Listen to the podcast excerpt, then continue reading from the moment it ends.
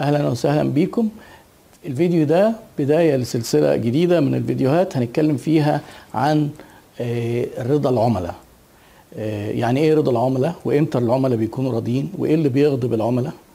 وإزاي نحسن رضا العملاء؟ وعشان نعرف نحسن رضا العملاء إزاي الأول نقدر نقيس آه، رضا العملاء؟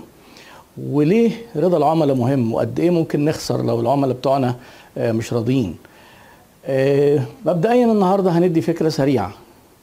إيه اللي بيخلي العميل راضي وإيه اللي بيخلي العميل غير راضي؟ آه، بشكل لا واعي كده العملاء رضاهم بيجي من حاجة مهمة قوي حاجة اسمها الاكسبكتيشنز أو التوقعات. العميل دايما هو بياخد قرار الشراء أو بيختار شركة بيبقى عنده توقعات بيدفع فلوس وبعدين يبدأ يحصل على الخدمة أو على المنتج ويشوف هل التوقعات فعلا كانت آه، آه، صحيحة ولا لا؟ يعني هل الحقيقة زي التوقعات؟ فهي مقارنة ما بين الحقيقة اللي لقاها أو ال reality وال expectations هنا بقى بنبدأ نفهم الموضوع إحنا دورنا إيه في الموضوع ده؟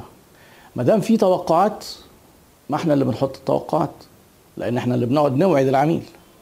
وما دام في حقيقة إحنا اللي عارفين الحقيقة.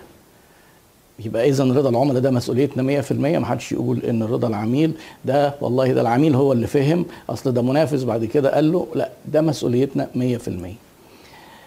في مشكلة حساسة في رضا الإيه؟ العملاء في حتة التوقعات. لو أنت حضرتك رفعت التوقعات زيادة عن اللازم العميل ممكن يقتنع ويشتري بس هيبقى محبط جدا بعدها وغير راضي وده هيخسرنا كتير. لو أنت حضرتك خفضت توقعاته عشان تسعده ممكن يقرر ما يشتريش أصلا. فهي الوقت الموازنة الموازنة ما بين إنك ترفع توقعاته لدرجة إنه يشتري وتفضل برضه محافظ على جزء تفاجئوا بيه. لأن أنا عايز إيه؟ أنا عايز الحقيقة تبقى أفضل من التوقعات. ما تجيش تقول لي إيه؟ إحنا وعدنا فأوفينا بالوعد.